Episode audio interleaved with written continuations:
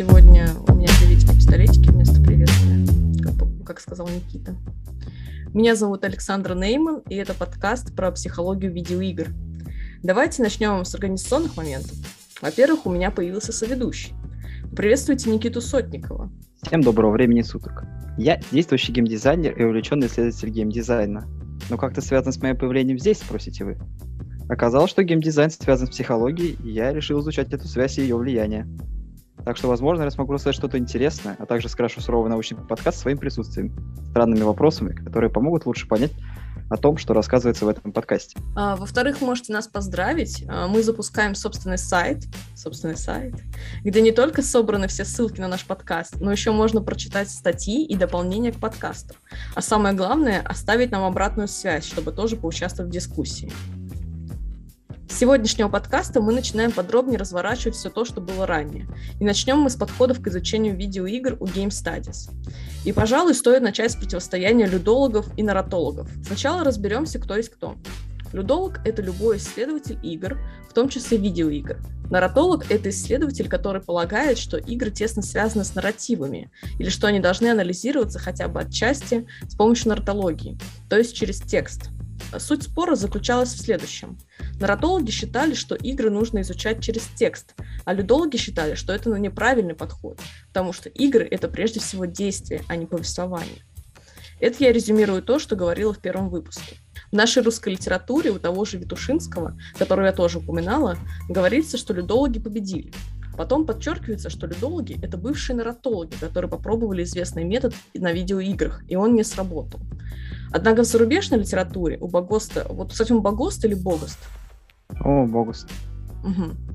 Однако в зарубежной литературе у Богоста и Фраски говорится, что никакого спора особо и не было. Не только потому, что людологи — это бывшие наратологи, но и потому, что если столкнуть один формализм с другим, мы получим довольно предсказуемый результат.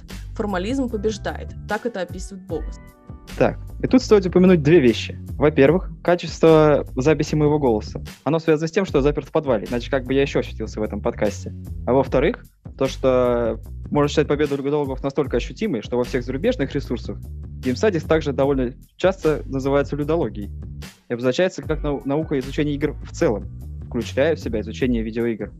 Отсюда вытекает еще один вопрос. Как так получилось, что появилась наратология в исследовании видеоигр? Ведь людология была до появления видеоигр, и было бы логично, что видеоигры просто привязались к изучению в ней. Ну, не совсем. Исследователи, конечно, всю историю интересовались тем, что такое игра, но сама людология появилась только в 20-х годах 20 века, с появлением монографии Хейзинги «Человек играющий». Видеоигры же появились значительно позже, в 70-х годах. К тому времени стал популярным как раз-таки нарративный подход, который тоже начался в 20-х годах, но успел развиться куда больше, чем людология. Почему это произошло? На мой взгляд, потому что текст — это что-то ощутимое. С ним проще работать, потому что он физически существует. Да, интерпретации могут меняться, но в самом тексте можно выделить структурные единицы и все остальное. А вот игру, я имею в виду классическую, пощупать нельзя. Ее не записывают, как правило. Игра вообще может протекать молча, тогда вообще становится непонятно, как это померить и исследовать. Поэтому, я думаю, нарративный подход преуспел как и в других науках, так и в Game Studies изначально, пока так называющиеся людологи от него не отказались. А почему это все затруднено в целом? Почему у них столько подходов и все не сводятся к какой-то философии? Как я и говорила, Game Studies еще в начале своего пути, поэтому их цель сейчас должна быть, на мой взгляд, это не изучать что-либо, а определить саму себя, что они изучают, то есть объект и предмет, какими методами, а главное, зачем. На эти вопросы не даны ответы. И вот что меня злит, что вместо того, чтобы их обсуждать, они интерпретируют видеоигры кто как может.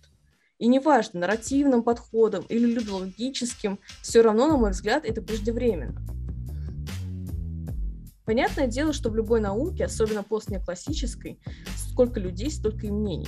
Но вот в психологии, например, можно хотя бы выбрать. Я, например, за системно-деятельностный подход. Другой человек за культурно-исторический. Третий за психоаналитический а в GameStudies такого выбора нет. Ну, с моей стороны, человек, изучающего подход с другого ракурса, проблема заключается еще и в сложном строении не только обычных игр, но еще более сложном строении видеоигр. Сложно выделить какой-то точный подход, имея взаимосвязь таких сложных структур, которые изучаются по отдельности в других науках. И соглашусь, и не соглашусь одновременно. Видеоигры не сложнее, чем изучение человека. Есть такая байка, одна из моих любимых. Вот есть биология. Ты через микроскоп изучаешь инфузорию туфельку. Ничего в этом не меняется. Кто бы ни изучал, все так и будет. А в психологии меняется не только сама инфузория туфелька, но и микроскоп, так еще и сам ученый во время проведения исследования. Это я к тому, что изучать человека самое сложное неблагодарное дело. Изучается он тоже в разных науках по-разному. А вот видеоигры пока что вообще изучаются как-то криво, какими бы, какими бы сложными или простыми они не были. Разные науки используют свои методы, но они в основном говорят про свое, а не про сами видеоигры. А Game Studies, которые хотят вроде как быть э, про сами видеоигры, еще не созрели. И вот здесь мы можем вернуться к упомянутой выше личности Яна Богуста и его статьи, имеющей одноименное название с нашим сегодняшним подкастом. И я относительно импонирую его подходу, не считая излишнего количества философии и ее терминов, которые затрудняют понимание этой статьи. Но в том числе в ней можно чуть больше понять вопрос становления нынешней Game Studies – в ней он выделяет четыре шага становления, и заключительным шагом является довольно правильный по мнению автора, шаг, которым называется подход, разработанный им и представляющий закономерную эволюцию этой науки. Я думаю, моя более просвещенная коллега может рассказать больше подробностей об этих шагах. Да, спасибо. Чтобы не стараться уместить всю величину мысли автора, мы оставим переведенный текст оригинальной статьи у нас на сайте, где вы, все сможете, где вы все сможете с ним ознакомиться. Итак, первым шагом, упоминаемым в статье, стал переход к исследованию игр как антологии форм, то есть исследование структур и систем, лежащих в основе игры в целом, а также жанров и типов игр или вообще отдельно взятых игр.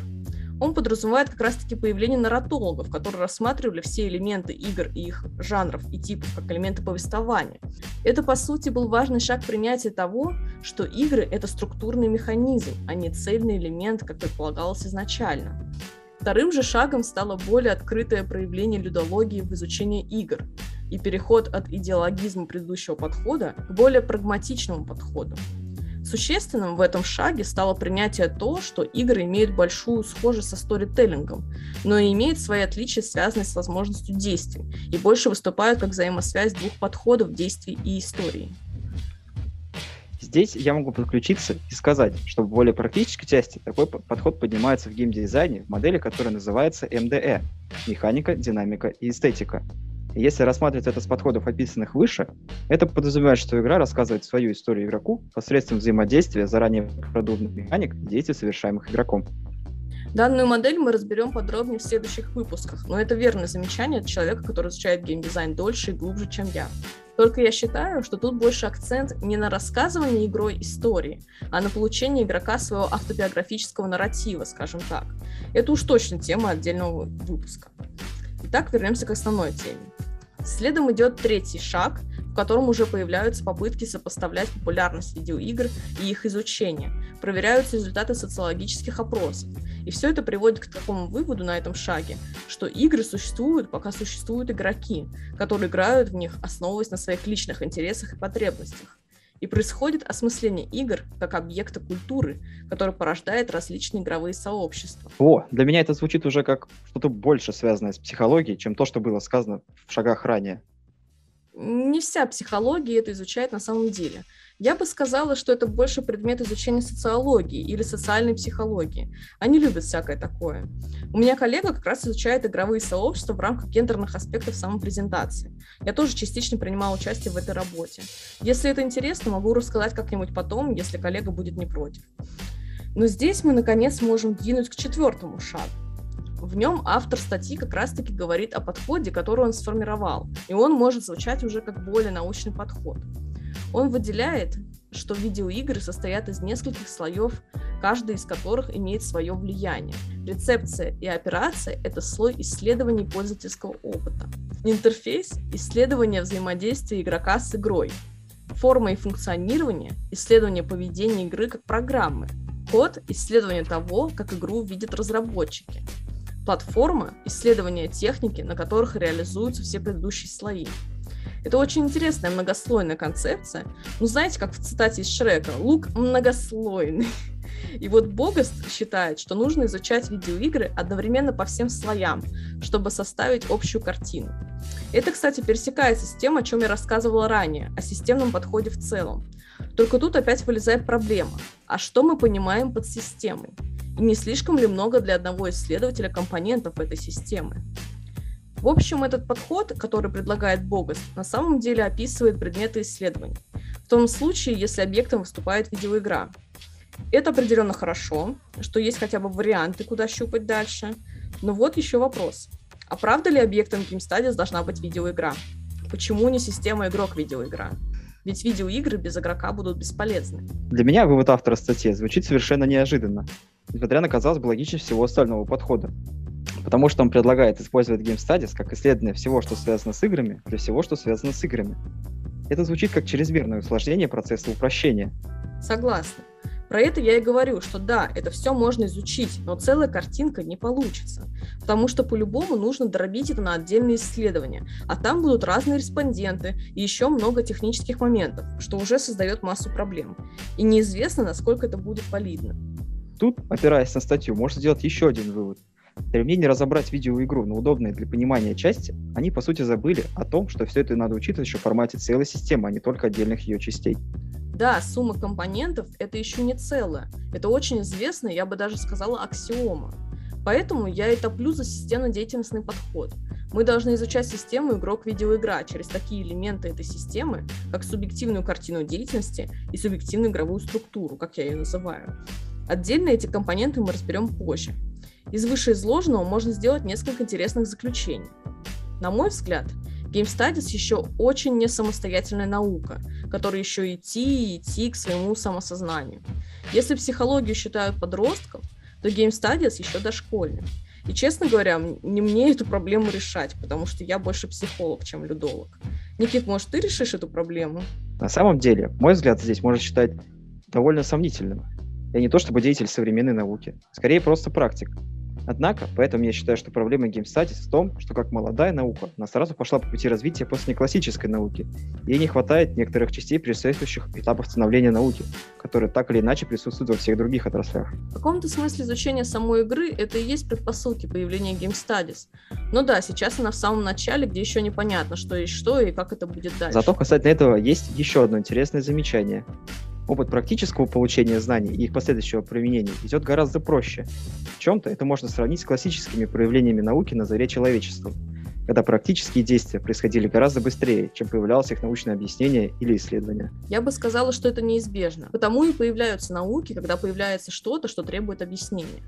В общем, мы находимся на заре зарождения наук, изучающих видеоигры, и будем надеяться, что вместе с вами мы будем стоять у истоков, или даже сможем полноценно сформировать науку, Психология видеоигр. Психология видеоигр. Психология видеоигр. Отлично произнесли.